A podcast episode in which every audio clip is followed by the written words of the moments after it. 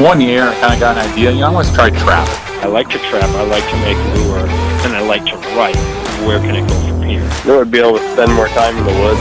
I was losing money hand over fist trapping, but I didn't care. Getting the traps out there is the hardest part, I think, with them. I would leave the critters in the back of my truck in the high school parking lot. We're gonna set traps, like no matter what. Some of these guys have trapped these areas for generations. Got through the fur boom, thank God. This is northern Michigan. This is what you do. Representing trappers in a positive light. I'm gonna ask you guys a question. Do you know everything? This will be fun. Trying to learn something from these legends. Ask questions without asking questions. Volumes of Fur Fishing Game magazine. Instruction from Terry Gorman. Herb Lennon's articles, the Herb Lennon ads. Information, trapping radios. We are trappers ourselves. To me, that's pretty important. All right, everybody listening to me? Develop a system you put work in ahead of time to build big trap line. If you got berry bushes, sand, and turkeys, you got bobcat. He started talking about these big pans. Most of my tuna are coming from up top, not down at bottom. Probably the best mark country in the world. I don't get any better. Trying to set predator traps and trash waders. The back of that beaver looks like it was sheared. You better edit this part out. Yeah, we better. Back in the fur shed. This is Trapping Today. I'm Jeremiah Wood. Thank you for tuning in. It's great to have you here, as always, each and every week. Trapping Today podcast is brought to you by Kaatz Brothers Lures, K-A-A-T-Z-B-R-O-S dot com. Trap smarter, work harder, enjoy the success that follows. They have trap snares, baits and lures, books and DVDs. Kaatz Bros has everything you need to get started on the trap line. We're also brought to you by OnX Maps. Turn your phone into a fully functioning GPS. You can mark trap locations, track your movements on the trap line, find landowner information, browse aerial imagery, and do so much more. on OnXMaps.com. We still have the promo code TRAP, T-R-A-P, to save 20% off of your purchase of OnX Maps. 30 bucks a year, you're going to use this app all of the time. It's just a great resource to have. Okay, lots to talk about today. There's going to be just a tad a little bit of background noise potentially. I have the Fur Harvesters auction uh, sale on in the background. It is live streaming. It's Sunday, the 30th of August, Sunday afternoon, and uh, they just got done. They started auctioning at 8 o'clock this morning. They did uh, Wolf, Wolverine, and we're working on Black Bear right now. Uh, sounds like there's some active bidding going on right now. Um, I'll turn that down just a bit, but just trying to keep uh, keep on track of what's going on because uh, uh, after they're finished these black bears, they're going to start with lynx cat, which is west, which is bobcat, and I'm I'm guessing the high value western bobcats or the ones that have been traditionally high value cats are going to be up first. So I kind of want to get an idea of what the top end is on those and get a get a little bit of an idea what's going on in the fur market um, for this upcoming season.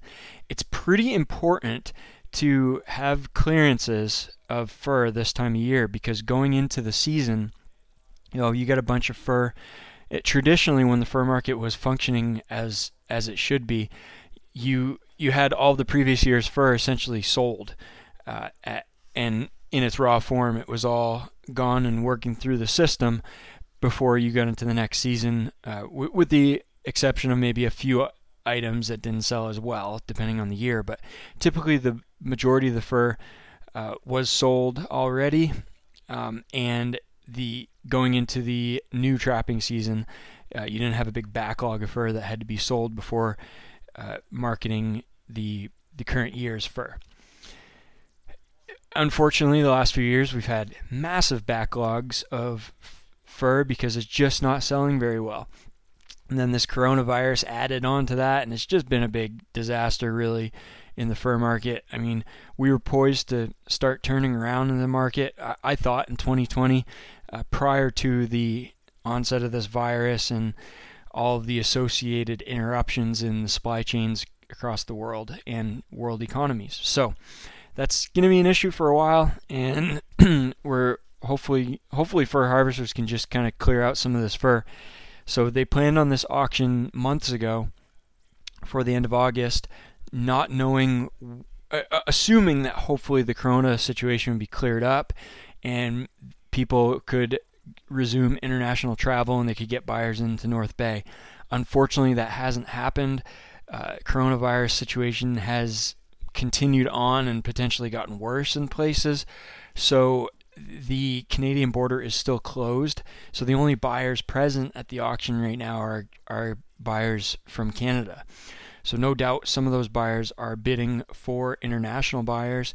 Um, and and so there's some of that taking place, but it's still limiting wh- what the actual sales clearances are probably going to be and what the prices are going to be.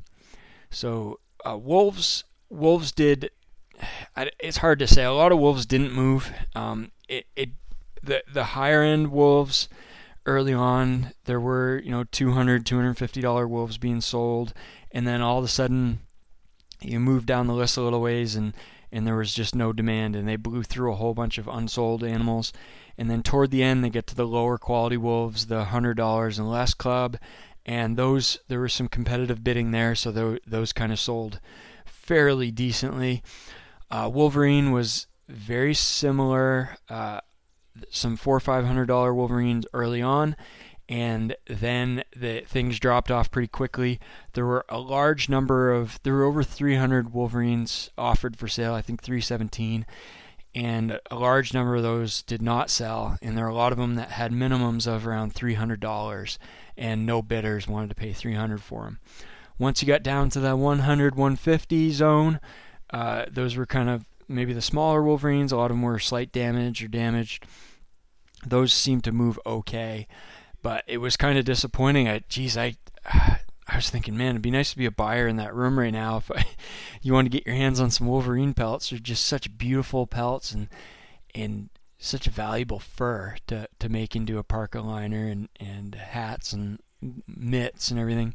It'd be pretty awesome to have a bunch of Wolverine pelts, and you pick them up at some pretty good prices right now. But anyway, that's uh, kind of going on on to bear, and then Bobcat, and then later on we got Lynx and Marten. So I'm guessing we'll be listening to Lynx and Marten this evening. Uh, that'll be uh, kind of exciting. I've got, I've, I know my friend Jim from Alaska has uh, quite a few Lynx that are in the auction, and I've got some Marten in the auction. So I'm I'm looking forward to seeing what uh, what certain specific lots go for if they sell at all. But we'll get into that. So uh, there are a number of topics I want to touch on tonight there. I just uh, muted that auction background. And it, the cool thing is, they're actually, for the first time, they're streaming the auction on YouTube, which means there's a lot less chance of having all these interruptions and breakdowns of the the equipment. And it it seems like the you have multiple crashes every single time. FHA or NAFA would have auctions in the past and have live online listening. Um, so this is good. You know, just use a a company like YouTube that knows how to do this and live stream and and uh, a lot less chance of things going wrong. So things have gone quite smoothly today in the auction, and I'm just kind of watching the YouTube screen right now uh, as it's still on Black Bear and just I'll wait. And when I see if I see things turn to lynx, I'll pause this uh, podcast and maybe try to see what's going on there and then and then resume. But anyway, uh, Brothers Lures thank you guys for uh, continuing to support Kaatz Bros, taking advantage of all those discount codes. The, those have been really popular. The Kaatz Bros Deal of the Week. We'll have another one at the end of this episode. Uh, and thanks for providing feedback when you make comments on your order. Uh, Kyle just sent another one of those to me uh, last night, and I love getting those uh, messages from from buyers thanking them for supporting the podcast. It's just great. It's great to see that we are helping uh, business, and uh, the advertising relationship works very well when people get results. And I'm also just uh, it's it's a privilege to be able to kind of turn you guys onto a trapping supplier that I have a lot of trust in and provides a really good product, really good prices, excellent service, and everything else. Just great guys to do business with. So, thanks for that we have the uh, onX. So onX Maps, we did that episode with Jared. A number of you uh, have have tried onX uh, as a result of listening to that. And thank you for those of you who have taken advantage of that discount code for 20% off. Discount code TRAP, T R A P, at onxmaps.com.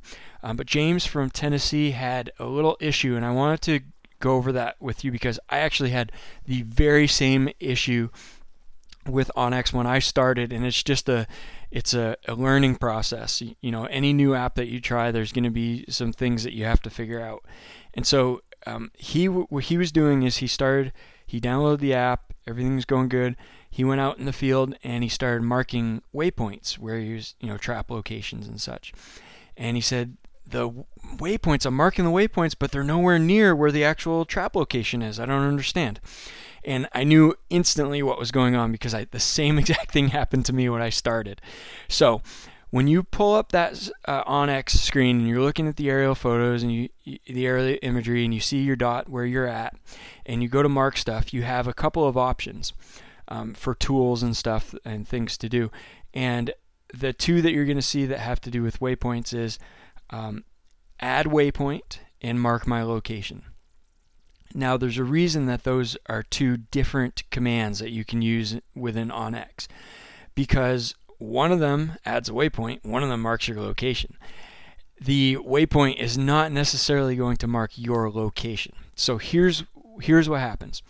When you hit add waypoint, the waypoint is going to be added to the direct center of your screen wherever you're looking at the time.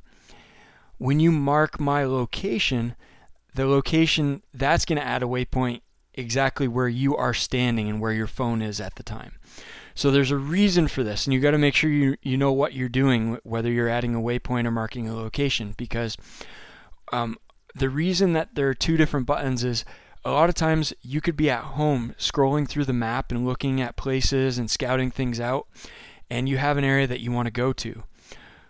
Well, if you have that centered on your screen and you hit add waypoint, it'll pop down that waypoint where you are looking at on the map. And then you can actually move that around on the map and, and fine tune where you want it to be. That's for you to mark things ahead of time so that you can navigate to them. Mark my location is just like dropping a one of the old GPS units they used to call it a man overboard. You just hit it real quick and it marks where you're at.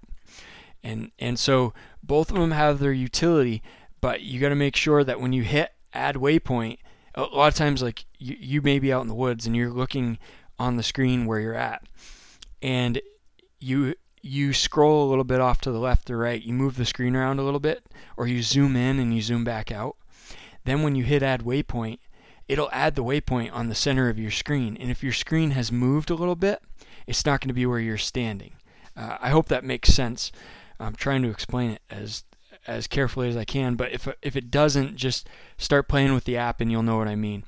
Um, even if you don't want to buy the subscription, just uh, hop on there and do the free trial, and you can use a bunch of it without paying um, a fee anyway. But um, if you th- there's a, a compass dot, uh, there's kind of a compass button that you can press. Um, that will always, no matter what you're doing, it'll take you back to it'll it'll zoom the map in. The center of the map will be where you're standing.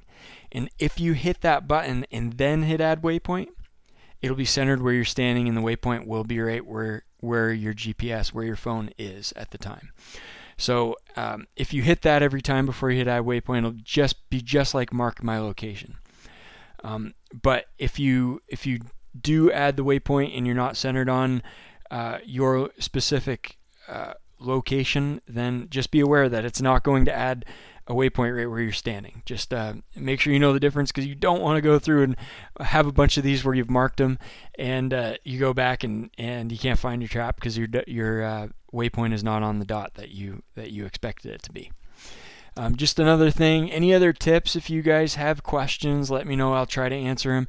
The onX team is really really good with uh, customer service and support. So um, you can always ask them questions and, and they're happy to help. Moving on, the Mustelid t-shirt. Guys, this has been um, I've been slacking. I haven't got the Mustelid t-shirt on the website until now. Now it is up. Go on trappingtoday.com. You will see the Mustelid Trapping Today t-shirt is for sale. Now, a few of you guys are like ninjas and you emailed me it wasn't up for sale and you just emailed me or the Instagram, a lot of Instagram guys, I apologize. I checked my email, jrodwood at gmail.com, J R O D W O O D at gmail.com. if I'm not in the woods, I'm checking that multiple times every day. Um, if it's something like a t-shirt order, I will get back to you as soon as possible and I'll see it. Instagram, not so much. So I'm this time of year, I'm not posting a lot of trapping pics, and the DMs do not go to my phone notifications because I get sick of getting constantly interrupted by Instagram notifications, so I shut them off. So now I log in, and sometimes it's like I haven't been logged in for three, four days, and I see these messages people looking for shirts. And I apologize. A couple of you have waited for a few days, and uh, I think two of you actually just ended up emailing me, and it worked out. And then two others just kind of waited on the Instagram message, and I finally got back to you, and and uh, you're getting your shirts as well. So um, you can still do that. Just let me know, and I'll send you an invoice. Um, but now you can just go on trappingtoday.com, click on on the right hand sidebar if you're on your uh, computer. If you're on your phone, you get to scroll all the way to the bottom, and you'll see a picture of the shirt. And 25 bucks. That includes shipping. You're going to have an order, secure order form there that you can check out through. Um, I, I w- uh, people were pretty aggressive with the extra large. I'm running out of extra large. I think there's only three left. So if you are an XL, you probably want to get on that because um, this is kind of limited edition. I don't really plan on ordering more shirts at the time for the time being. So, and if I do, that's a process that takes time. So get on the XL. Um, there, I do have plenty of large left.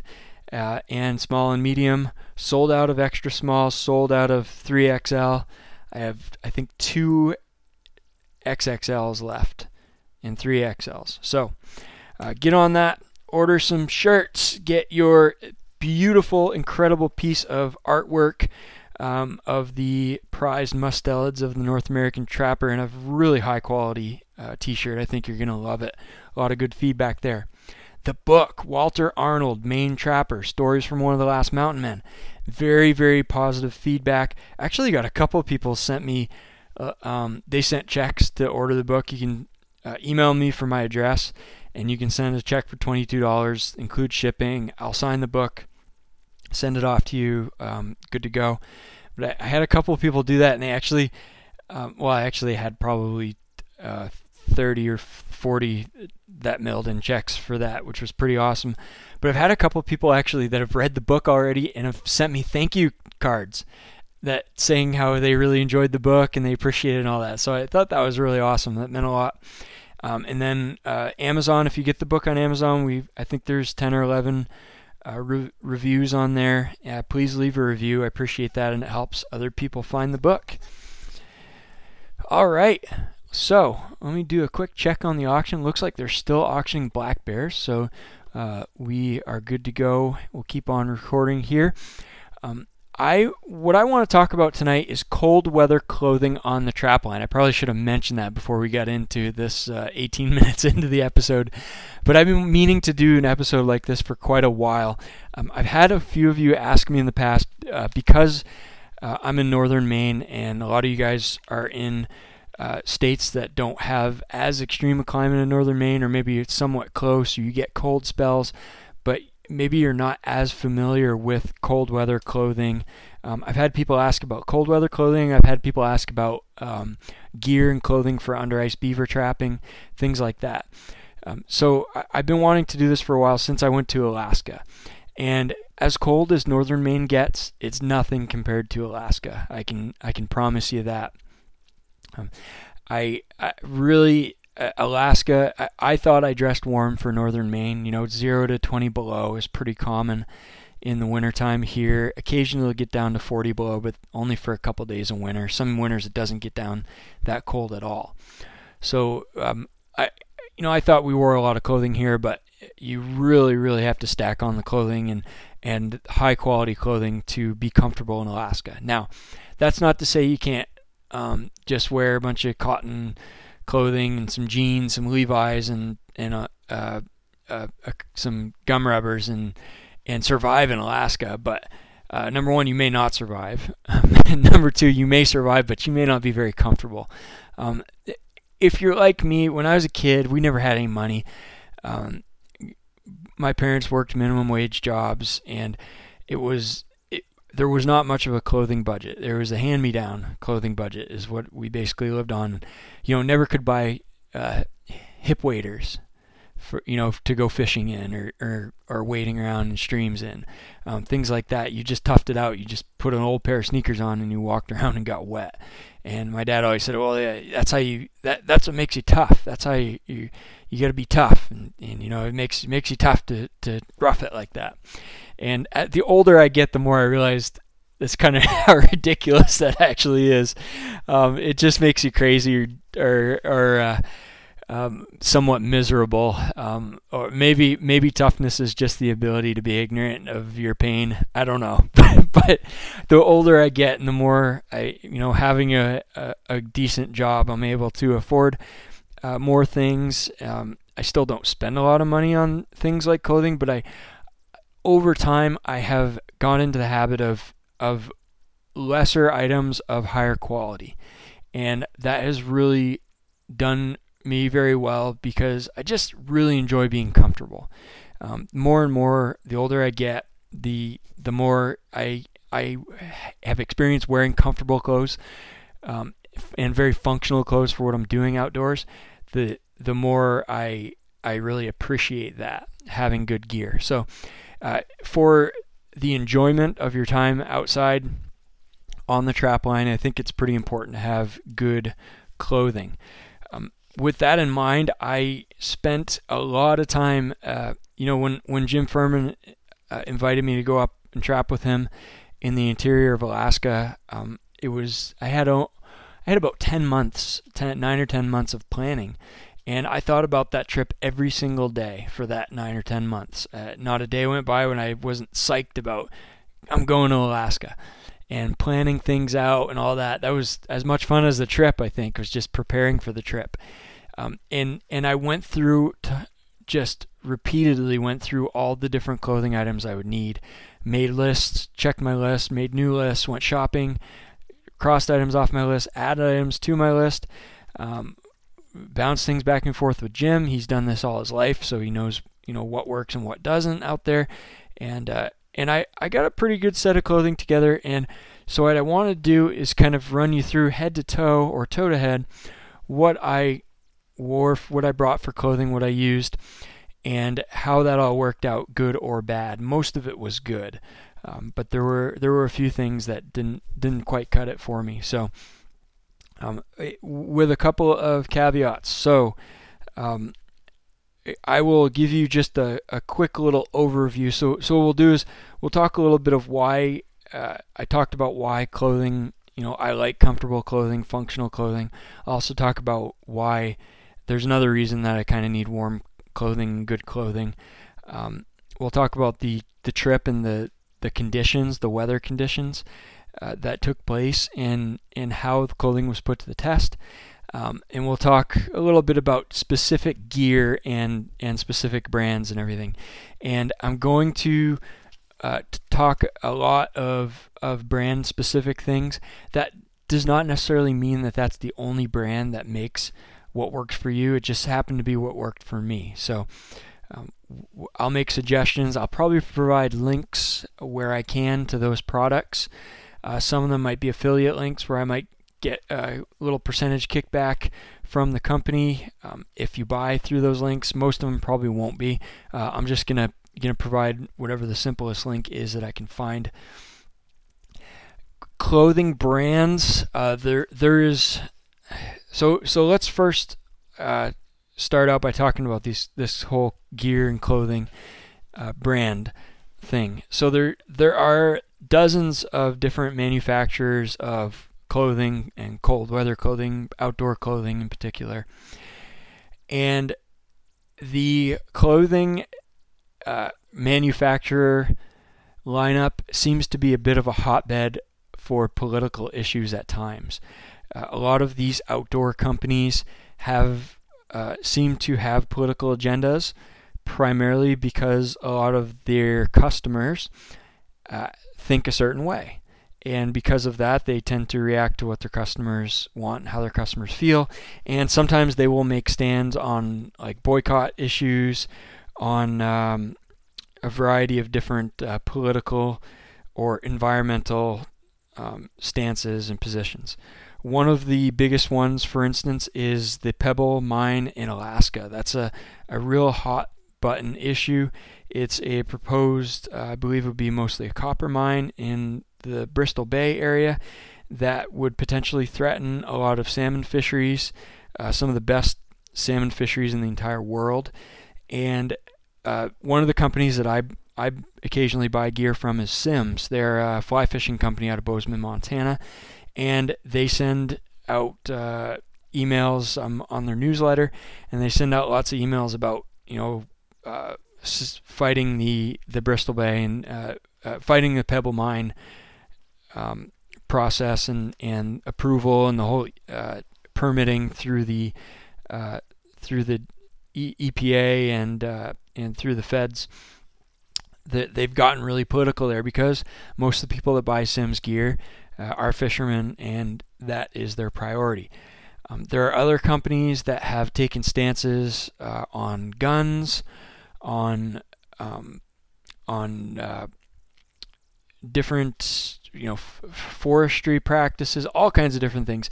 And as trappers, we're probably pretty split. Um, some trappers are going to be very pro development, pro mining, pro uh, logging, that sort of thing. Some are going to be very anti those things.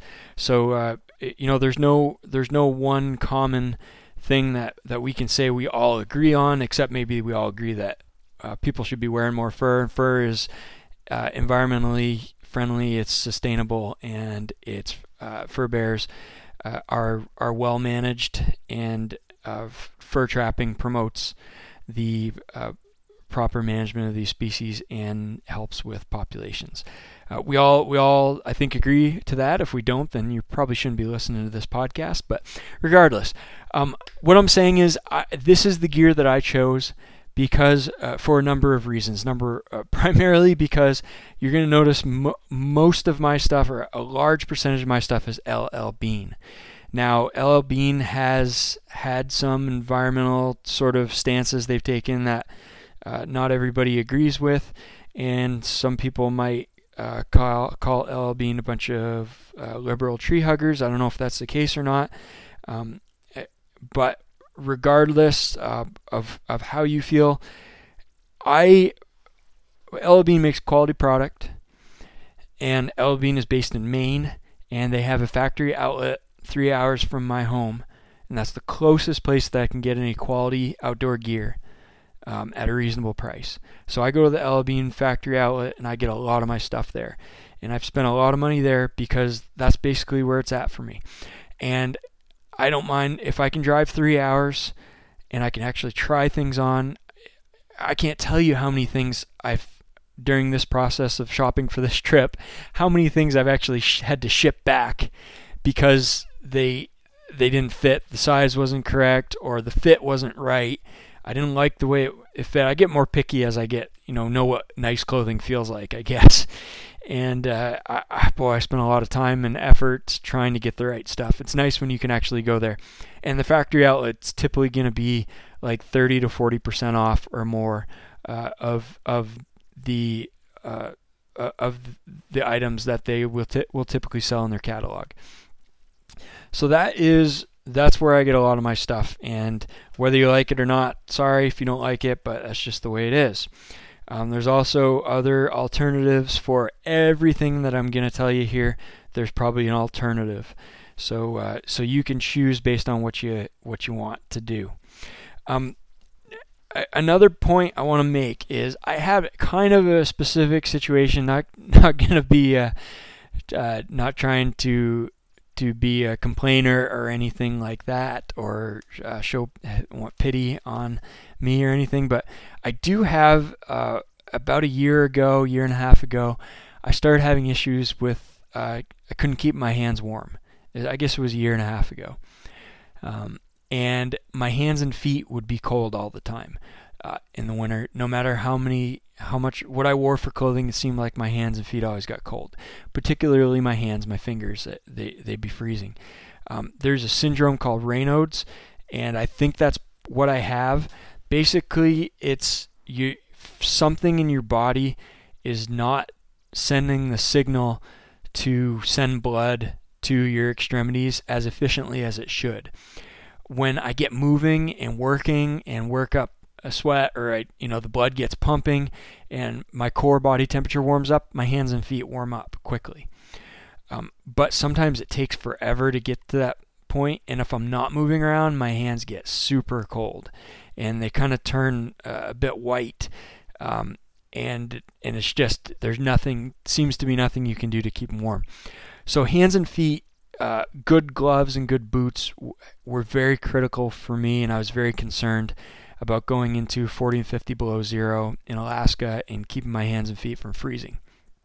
That so that was a concern. So I was kind of on hyper alert that I I really didn't want to mess this up and and uh, and be extremely uncomfortable or be kind of a baby and sit in the cabin when I should have been out trapping. So um, the the other thing is uh, is the conditions of the trip. We actually selected uh, February as a time for me to go go visit Jim and trap with him in Alaska because typically the weather tends to moderate in February, and when it's 50 below, like in December and January, they have a lot of 50 below days in the interior of Alaska. And when it gets to that point, a lot of times most trappers just stay in the cabin. And we really didn't want a situation where I went there for two weeks and I spent half the time or more just sitting in the cabin trying to wait out the cold. That would kind of put a real damper on the trip. Um, so that was kind of uh, the the idea behind making the trip in February. However, there were super cold snaps when I was there in February. It was 40 and 50 below, so so it kind of was uh, it kind of didn't matter anyway. It was that January, December, January weather was hanging on in Alaska at the time, and it was just kind of poor luck. But uh, we got through it, and it worked. And the clothing, a lot of the clothing, really got the chance to uh, perform or not perform, and most of it did perform really well and I didn't freeze. Um, little spoiler alert. So the th- that was kind of the conditions, the trip, um, and and now let's let's get into the let's start toe, toes, feet, and work our way up uh, to the top. Starting at the feet. So socks are obviously very critical part of the wardrobe. Um, want to keep your feet warm. You want to keep your feet dry and uh, there's a lot of different materials, synthetics and wool blends that you can use now in socks that will uh, will keep you comfortable. Uh, the key, what what I learned was, and, and, what I've learned both here and in Alaska was, uh, you're going to hear this theme very. Uh, I'm going to bring this up multiple times: is layers, layers, layers, layers, and uh, that applies to socks as well. And so it to me, it was very important to have multiple layers of socks. You could add, you could remove, um, and and you could also, if you, you had multiple layers and a big thickness uh, uh, between your your bare foot and your boot, there was also a chance for a lot of the moisture from sweat to to kind of uh, be absorbed by the socks. So my basic socks uh, that I wear here every single day since I've got on this big kick on comfort are called Fox River. And they're, Fox River makes all kinds of different socks, but the ones I wear are like a wool blend, uh, and they're a thin, they're a fairly thin wool sock. Um, actually, probably one of the thinnest wool socks that you'll find. Um, and and they are uh, extremely extremely comfortable. Um, very seldom do I sweat in them. You know, I used to be one of those guys that just wore those white cotton tube socks, and when I started wearing these, these were for, these are ten to fifteen dollars a pair, as opposed to whatever ninety nine cents a pair for the the cheapos. And when I started wearing these, it was just like I couldn't go back. I could not go back, so I bought a bunch of pairs, and I that's all I wear now is these Fox Rivers. Um, they've changed different models over the years, but um, I, o- overall, this generally it's uh, it's a oh I don't know, it's not a it's kind of like if you pull it out full length, it probably extends halfway between your foot and your knee. Um, and I usually fold those buggers down to uh, to make them a little more comfortable. Um, so that's kind of the base layer sock, and then on top of that, uh, where I, I wear kind of a progressively thicker wool sock. And so get a couple different sizes. The Columbia wool socks seem to be uh, pretty comfortable. They and they're the ones that I got were pretty uh, flexible, so they were uh, they work pretty well for pulling over existing socks. And then I got some really thick ones. I can't even remember the brand. They they might have been Beans, um, uh, or they might have been Carhartts. I can't remember.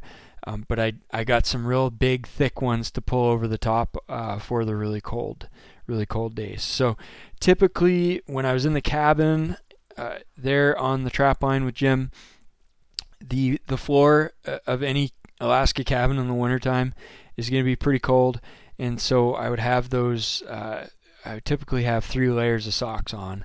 Um, the the Fox Rivers, the base, those kind of medium sized Columbias, and then the big thick ones over top. And then I brought a pair of uh, slippers that I just got off Amazon real cheap, and those are really cozy to to kind of loaf around in the cabin with. And in fact, when there were cases where it hadn't snowed for a few days and all the trails outside were kind of packed down, like if you went out to use a bathroom or or grab something to eat, grab some ice, uh, grab for water, grab some uh, some snow to do dishes, grab some food. Uh, you a lot of times I wouldn't even have to put the boots on. You know, I could could go out in those slippers uh, with the wool socks and on that hard pack snow. That was pretty convenient. So, working our way to boots. Uh, boots are absolutely critical. So, all the guys in Alaska have uh, what they call the bunny boots. And the, the bunny boots are these, they're most, most of them are white. And they're these big rubber boots that are just massive, massively larger than any other boot you've probably worn or seen.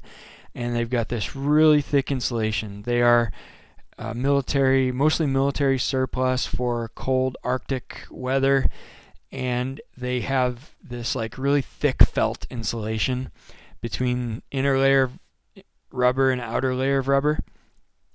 And the top of the boots actually aren't very insulated, they, and they're actually pretty short. Actually, the ones that I wore were actually cut off pretty short above above the ankles, and and so they don't have a lot of ankle insulation necessarily, but the foot is just massive, big bunch of insulation. Now, when you look at the bunny boots, and there there's a couple of different kinds, and Jim Jim is well versed on this. He we talked about it in before I went to the trip, and these things are super. Well, they're not super heavy, but they're fairly heavy. I mean, to to walk around in. But he's there's there's the standard bunny boots, and then there's these ones called Beta bunny boots, I believe, and I think the Betas are like sort of a cheaper knockoff of the bunny boot, but they seem to work uh, close to as well or, or just as well as the originals, I guess. Um, and so Jim had a extra pair of bunny boots for me that I wore when I was out there, which was really convenient because I they take up a lot of space and weight in your suitcase if you got to bring those with you. Um, they were, I typically take like a size 11 or 12 in a boot, and those were 13s, and they were a little bit big, but they're they're pretty comfortable boot. Even walking around with a, a size too big, you can put on an extra pair of wool socks, and they they seem to work okay. I wouldn't want to hike uh, up a lot of hills, up and down a lot of hills with them, uh, uh, being a size big like that. But um, the bunny boots were a lifesaver. So I when you look at the bunny boots, you don't necessarily think, "Oh man, that's going to be a really warm boot." But when you test them against other boots, it is unbelievable. They they really do shine. They really are a super warm boot, um, despite how um, average they might look in terms of how much insulation they, they seem like they must have. Because a lot of the Arctic cold weather boots that I've worn have like uh, separate an insert like a, a liner, an insulated liner that you you insert inside the boot, and so you have kind of two layers. Uh, the bunny boots don't have that. Apparently, they don't need it. I had two other pairs of boots, and one of them was a massive disappointment in terms of warmth. And th- these are super good boots Um, they they're just I, the make is awesome. They're super comfortable. They're very durable. They're I just love walking around in these, and they are the Schnees Extreme Pack Boot. Um, I wear them all winter. I wear them on the trap line here in northern Maine. I wear them ice fishing in the wintertime here. Um, I I wear them uh, sometimes like under ice beaver trapping. They're a $350 boot. They're super expensive. They're a rubber bottom, leather top. Uh, just super comfortable for, for getting around and add that little element of waterproof as well. They are not warm enough for me in Alaska. They're just not. Um, I wear them in northern Maine down to 0 to 20 below. Um, when, when I get down to 20 below, or you know that that 0 to 20 range, a lot of times that's where I switch uh, to to my other boots that I'll talk about in a minute. But the the Schnees just couldn't cut it. It's too bad because they were they were kind of like light enough that what what I did is I I had my my other winter boots packed in my suitcase. I had three pairs of boots. I had the the bunny boots Jim lent me when we were there. Then I had the uh, other winter extreme boots that I had packed in my suitcase, and then I had I actually wore the Schnees um, Extreme on the on the bus ride on the on the air in the airport in and out of the airport, and I just take them off when when uh, I put them on to go on the plane, and then when I get off the plane, I'd strap them to to my uh, bungee cord them to my backpack and walked around in slippers in the airport, so I didn't sweat too bad. Um, and I thought that was good because they were pretty. Uh, they I could still war- wear them up to a pretty warm temperature, and and not have to worry about getting too hot. And then I thought, well, that'll be great because then I can also wear them out on the trap line. I took them out to the cabin, you know, 40 miles out from town, and every time I went to wear them, my feet got cold. Uh, they just they have that layer of insulation inside them. They have their insulated boot and and a insert as well that's insulation they just weren't warm enough for me. Now, other people probably would do fine if you don't have issues with your feet getting cold. Uh, the Schnee Extreme is just an awesome, awesome boot. 90% of areas in in the United States, you'd have no issue with them. Uh, I would not take those for an Alaska trip. Uh, I won't. Next time I go, I I don't plan on taking those, unfortunately. And and I'm gonna tell you, like, I'm not. I'm pretty agnostic about this. Is if I like something, I like it. If I don't, I don't. That's my opinion. But I'm not going to lie to you and tell you that something is is better than it is, or that something's worse than it is, just to to try to encourage you to buy a certain product. It's just this is what it is. So they're an awesome boot. They got too cold. The only boot that I had that was able to rival the bunny boots in warmth is a pair of boots that I've had since I was in high school, and I, I well, it may have been college actually. Yeah, it was college. I, since I was in college, I got them for Christmas one winter, and I've had those boots. They're actually falling apart now. The soles are coming off them. Uh, some of the the uh, the hooks for the laces are broke off and stuff. They're really they're coming apart. It's it's uh, it's time to replace them. But these are the Cabela's Predator Extreme boot, and these things are the, the absolute warmest boot other than the bunny boots that I've ever worn. They have a super warm um, insulated insert as well as the the actual boot is is really well insulated. It's real bulky, like real big. It's it's not quite as big as the bunny boot, and and the the nice thing about the Predator Extreme is that it's uh, it's really light. It's really really lightweight. The bad thing about it is it's supposed to be waterproof, but it's not. Um, over the course of a few years, it lost whatever waterproofing it might have had, and maybe it's not. But I think it is. I think it. I think they advertise it as as waterproof or at least water resistant. But when mine get wet, my feet get wet. So um, so much for that. But they are incredibly comfortable and they are lightweight, so they're good for like hiking in cold, really cold weather. They're so bulky though. I have a really hard time putting snowshoes on with them. I I can get them on under my snowshoes with these special harnesses that I have now, but uh, a typical snowshoe harness you probably can't. You won't be able to fit these boots in. because they're so bulky, but they are super, super warm. They're made for predator hunting, for just like sitting in super cold weather for long periods of time, and uh, they they're the only thing I would wear other than the uh, bunny boot. So that's the Cabela's Predator Extreme. I almost bought another pair of them. I think they're like 289. I I've kind of been waiting. I've I, I just didn't want to spend that kind of money just yet. So I've been waiting and mine are got enough duct tape on them and glue and everything else that I guess this coming winter I I'm to have to buy another pair. Oh, I knew once I got going talking about that stuff, it was going to go on for a long time. So we're going to split this up, and the next episode will finish off with the rest of the cold weather items for the trap line. Get you all, help you get geared up if you're looking for thoughts, suggestions, and whatever um, advice on cold weather clothing. Now it is time for the Kaatz Brothers deal of the week. This week's deal is special on muskrat stretchers. So if you need to get some more rat stretchers, getting ready to uh, to get out in the swamp and, and pick up some rats, um, you can stack up rats if you get in a good spot. You can catch quite a few of them, and uh, you can go through a lot of stretchers in a short period of time. So this deal is using the promo code RAT will give you three times the points, the bonus points on Sleepy Creek number one muskrat stretchers. Uh, this code is valid until September 4th, so you've got a little less than a week to uh, to get on kaatzbros.com. Uh, check out those Sleepy Creek muskrat stretchers and use the code RAT R-A-T for three times the points and get the rest of your trapping supplies from Kaatz Brothers Lures. Great guys to do business with. Thanks again, guys, for the support.